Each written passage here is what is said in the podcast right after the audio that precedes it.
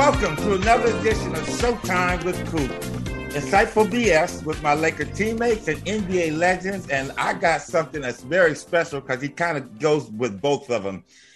In a sense, he is an NBA. I mean, he's an NBA legend, but he's also a teammate. I didn't get the opportunity to play with him, but of all the people I've had an opportunity to play against, and some of my former players I played with, Fish, Derek Fisher is one player that I would love to have played with in the 80s. And I think he could have been a great player in the 80s. Fish, welcome to Showtime.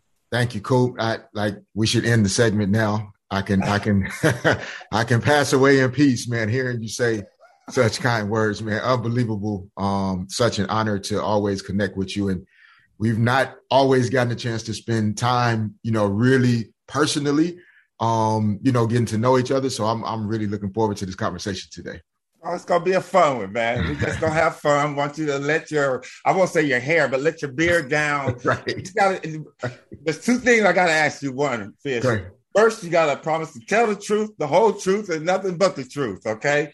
And, and then second, and this will really solidify your place with Lakers Showtime. I want to hear you say Showtime, okay? Because that was our that was our mantra. That's the thing that got us ready. So I'm gonna tell you how to say it, and right. I want you to say it, and I, will decide if you could have played with us. Okay. okay. we got ready to go out on the floor. We would go. It's showtime. Let's hear you say that, Fish. All right. One, two, three. It's showtime. I think you could have worked. Oh yeah, definitely, definitely. So, Fish, uh, to get us started, tell us a little bit about what it was like growing up for you in Little Rock, Arkansas. Oh man, um, you know, just humble beginnings, man. Just you know, kid growing up, uh, I can remember as far back as two years old, just having a love and passion for basketball. Had a little Dr. J Nerf hoop thing that that my parents. That's why you bring him up now, man. You know Dr. J dunked on me. You didn't have to bring oh, that up. Oh, you said You're I had below the, the belt now. you said I had to tell the truth. so, um, yeah, just you know, growing up, strong family um, mom that was a, a prayer warrior and, and, and a church warrior and, and just a, a leader in her own right. Uh, always had a, a, smile on her face, but, was tough underneath. Uh, my dad, former military guy, uh, tough on the outside and inside. and, um, you know, really just saw myself as a young person that, you know, I, I loved basketball, but I never imagined, you know, having the life that I ultimately, uh, you know, have been able to live. Like I grew up watching your teams, loving the way you guys competed, play with one another, for one another. And that's what I wanted to be a part of, but there's, there's no way that you could have told me that I would actually be on the Lakers. So I, I grew up just really wanting to take my education and basketball as far as I could take them without necessarily seeing, you know, 18 years in the NBA at the end of it. And you know what, Fish, that's what I was going to ask you. Uh, your thoughts, did you see yourself being an NBA player? But before you answer that, tell me how much your family and how much uh, your mom and dad stressed the academics for our younger listeners. Oh man, no academics um, then and and you know even still to this day, like my parents don't let up on that. You know they uh, they they held me to a high standard. You know my sister, my siblings, like we we got held to a high standard academically. Uh, there was no practice, you know, no games on the weekend if you didn't hold up to handling your your responsibilities in the classroom during the week. Um, and I, I thought that that gave me a connection to how when you want something really bad, like you, you know, there's something you're looking forward to being able to do. There's still you have to handle your business first, right? Like so, handle your business first, then you get to play. And I thought that was a really good foundational lesson uh, for me. Um, you know, as I got into high school and then and then you know college at at uh, University of Arkansas Little Rock, my first couple years I didn't really see the NBA as a as a definite thing. Um, I was fortunate to I got exposed to some NBA type action uh, one summer. My older brother, half brother, uh, Dwayne Washington Senior, um, he was down in Houston at John Lucas's uh, like treatment center, and uh, it was like a lot of guys that were battling different substance abuse issues. Uh, they worked out there in the summer. They would go to rehab. They would train together, And I got a chance to go down and spend a couple weeks with my brother in Houston. And I just got a chance to play some pickup games and work out with some NBA guys. And John Lucas really asked me, you know, like, how many more years of school do you have left? Because if you can play this way now, I can't imagine two or three years from now where you'll be. And that that was the first seed that got planted in my mind that, uh, you know, if I keep working hard, maybe, uh, but I, I still didn't know for sure.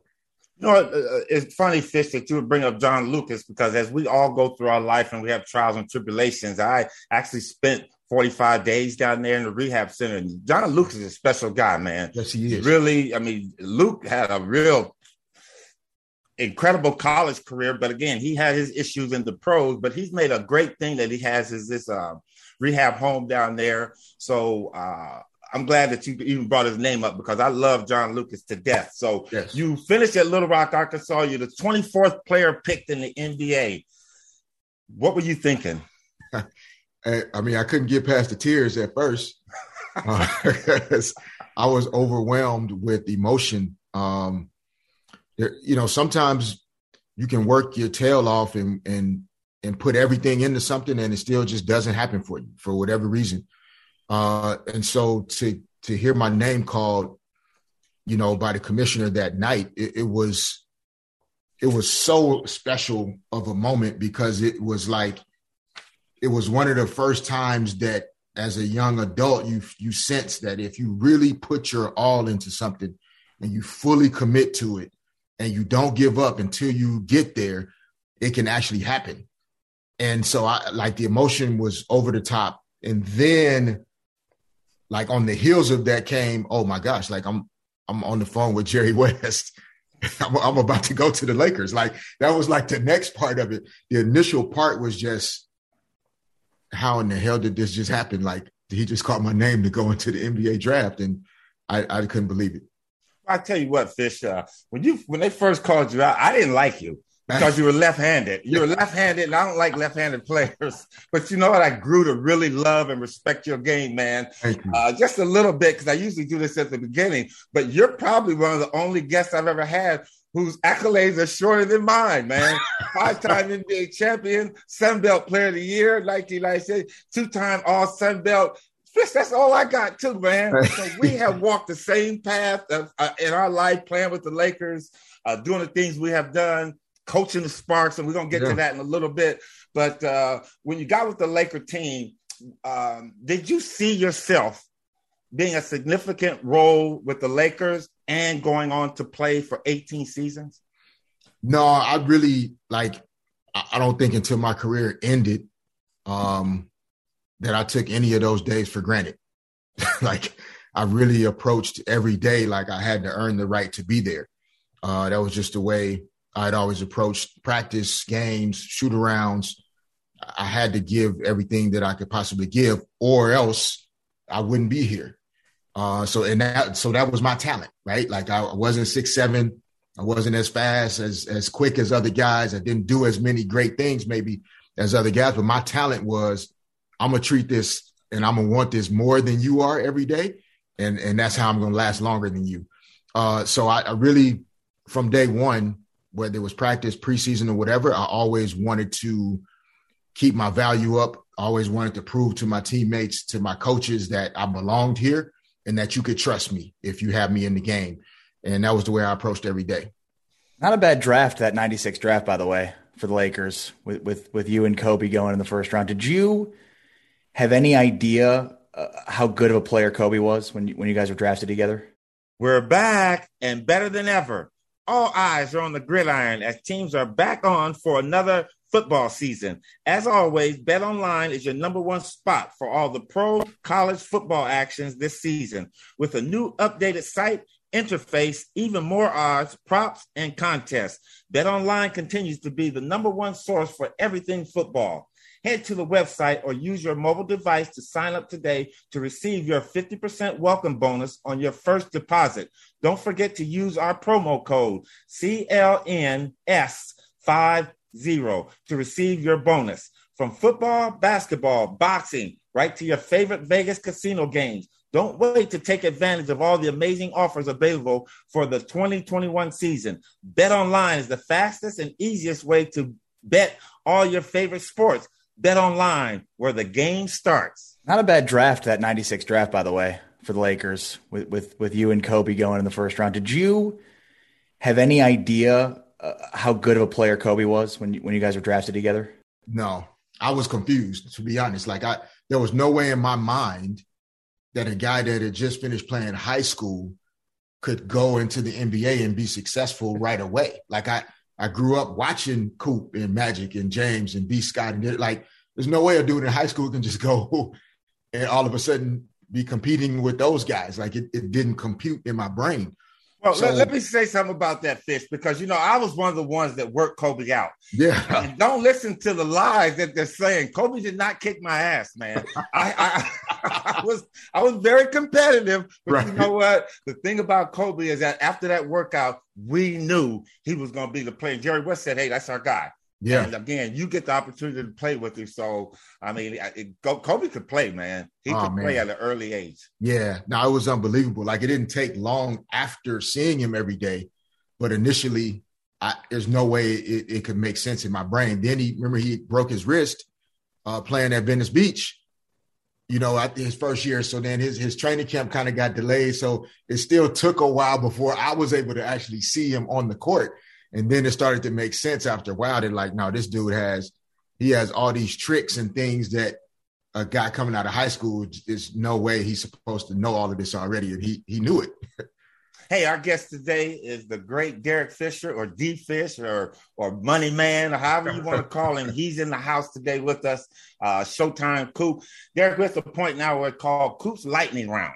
And I'm gonna ask you, give you five names and you tell us as much as you want about that person, okay? Got it. Candace Parker. Great legend. Um, honored to have gotten a chance to coach her. Like I, she changed basketball. Um, I don't know if we'll ever see another player like her. Mm. Uh, Phil Jackson.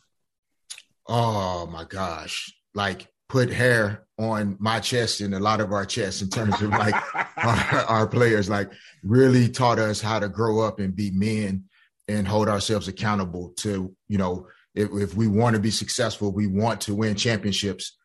You can't make excuses. It's not the referee's fault. It's not your teammates fault. It's not his it's, it's you have to take ownership and uh i'll always always appreciate and respect phil not just as a coach, but providing an opportunity to then get into coaching for myself, um, will always be forever grateful. Big shot Bob, Robert Horry. dirty, dirty. That's my guy. what you call him? Dirty, dirty. Yeah, dirty South. You know, that Robert's from the dirty South, you know, down in Alabama.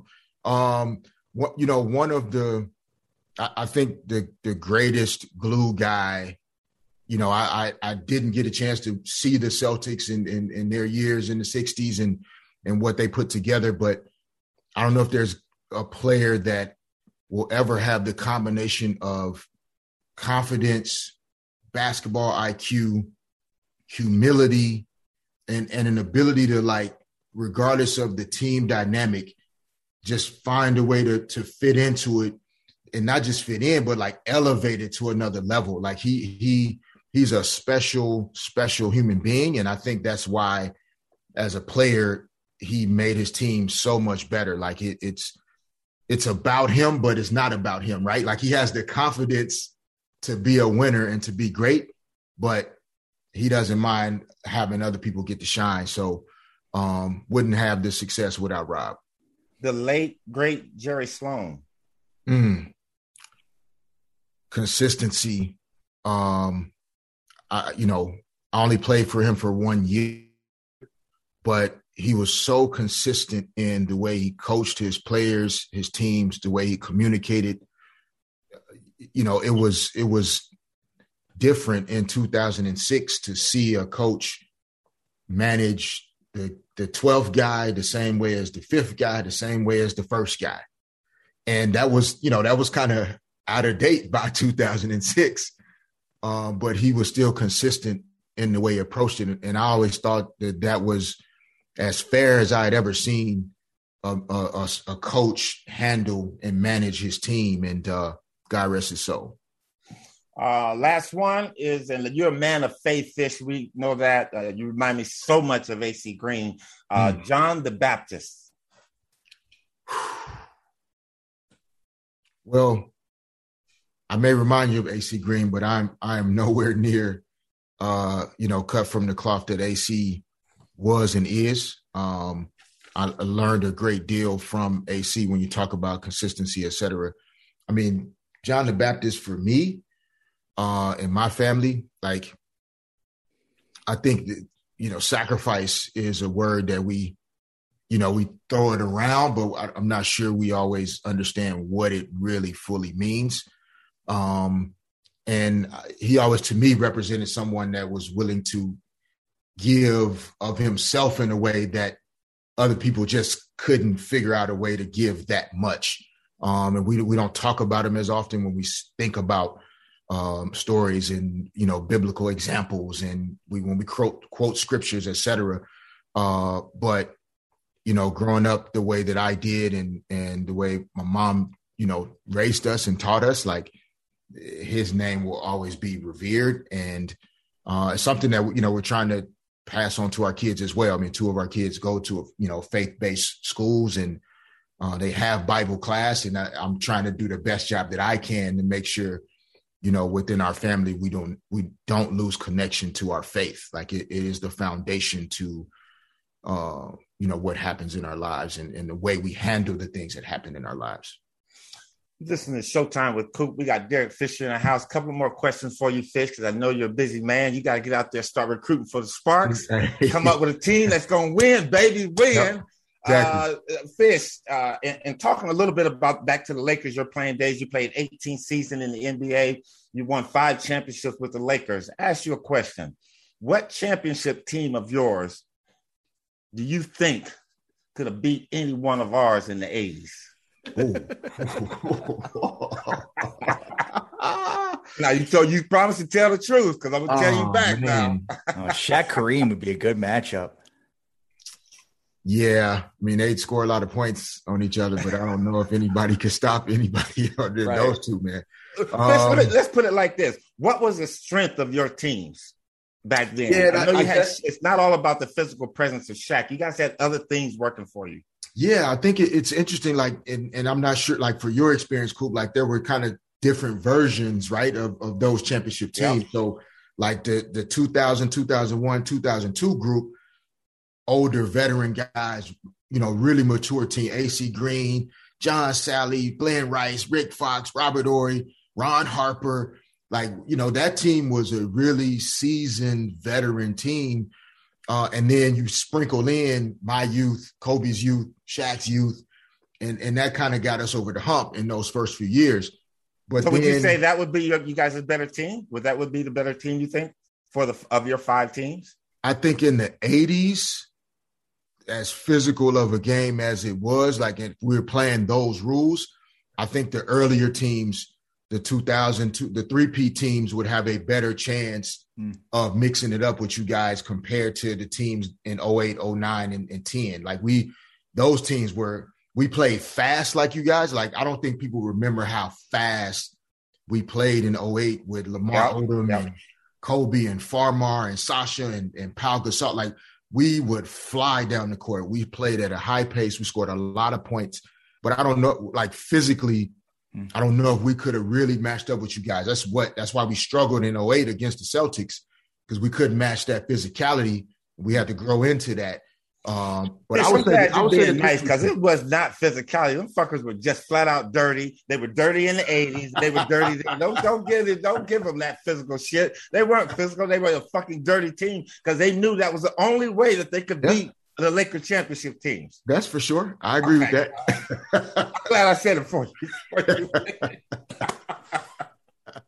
okay, Fish. So, uh, and moving on. Yeah. Uh, Fish, uh, you finished your season in the 18 season NBA. Like you said, Phil was one of the persons that got you into coaching. You coached several NBA teams, and now you find yourself in the WNBA. For me, it was an experience that wasn't too far of what I had learned because mm-hmm. I tried to coach the women like men. I yeah. mean, what? How did you take that? How did you approach that coaching women? Yeah, no, I, you know, I don't know if I ever coach several NBA teams. My my time in New York, like, I'll never ever forget. Um, I, I think Knicks fans deserve so much more than than what they've gotten, and and I, I think basketball being great in New York City is good for basketball. so I, I, hope that the Knicks continue to improve and get better. Um, transitioning from coaching men to women, uh, honestly, for me, cool. Like I think the biggest challenge has been right, like coaching men. A lot of times you're you're managing egos and you're trying to you know figure out how to blend you know the egos, the personalities, the talents together. But there's no there's no shortage of you know guys feeling like nah, I'm the I'm the baddest dude in this locker room. You know what I mean? Like I I can go out and score 20 if you let me. Uh, for me, transitioning to the W, like I, that's the tough part. Is there's a shortage of female players that really feel like I'm the greatest in the world. Yeah, pool like, is smaller. I, like, yeah, like I really believe that if I'm if I have the right resources, the right coaching, the, like if all of these pieces come together, I can be one of the greatest players to ever play basketball.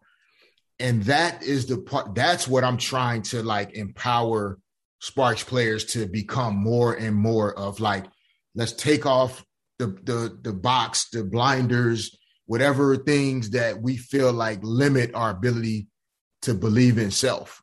Um, and so that was that's the transition that I've I struggled with early on because I for me, especially as a guy that was marginally talented, that just I worked really hard to get what I got. I I kind of assumed that W players are that way too, right? Like we under resourced, under invested in, we don't support them, we don't watch them the way we should.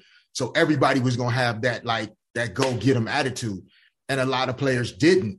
So mm-hmm. it took me a little time to realize, no, no, no, like you have to you you have to push them almost like men, right? To so that there's a belief that like, no, okay, even though you may not be there yet, I believe you can. And so therefore we're going to work that way. And it's it's been gratifying though the the transition and the adjustments. You know, Fish, I say there's two things that uh, that I enjoyed about coaching the WNBA. One is that the women look better in their uniforms, and and two, they smell better. So I was always calling timeouts. How you like Shaq hanging over you with all that sweat? Worthy used to uh, sweat, and they come in smelling. Those are the things. So I'm constantly calling timeouts because Lisa wore the night, latest perfume and all that. That's what I enjoyed. But truly, the women play a different style of game they yeah. play a game, and if you can get that mixture, and you've had that mixture, when you get it all together, it's something special because it reminds you of the days when you played. And that's the one thing that I love about women is to develop them and to help this game continue to be on. Do you think the WB, WNBA will be here another 25 years? I think it will be. Um, what what type of league we have over the next 25 years, I think is that's the the, the big question, right? Is it will be here because I, I don't think girls and women are gonna allow us not to support them, right? Like they're calling us out and they, yeah. they're putting us on the mat to say, get out of the way. Like either support us or move, but we're going where we want to go. I think it's what kind of WNBA do we want, right? Like if we we all have to think of the WNBA as though that's our sister, our mother, our aunt, our daughter, right? Like what experience would we want for her in her professional career right? Like that and we need that's the league that we have to create. Um but i do think it'll be here. I, it's growing astronomically. Um it, it's it's tough to get people's attention right? But you know i think we all like things that are on the rise. You know sometimes we get a little bored if if something that's been around for a long time. We're not sure if we still like, why am I still watching this? Like, I, let's try something new. I think the WNBA can be something new that people try that still love basketball. You see the way the NBA guys are showing up uh, to WNBA games. Everybody's following it on social media. You know, we, we want it to be great and bigger than what it is. Uh, but we just have to do the work and and have the confidence and belief that you know, it'll get to the place where we want to go. Uh, it requires that patience, though. That that you when, when we saw each other about six months ago before the season started, mm-hmm. and and you told me like, you know, Fish, you're gonna have to really be patient this year as you guys go through this transition, and the injuries like forced more patience than yeah. I needed to have, but it was a really profound lesson for me to really understand uh, how much patience is required in order to build something great. And we're still excited about where we're going, but we got to have a healthy team. Yeah. Um, and and players that uh, really want to be great. Like you come to LA and you play for teams that wear purple and gold.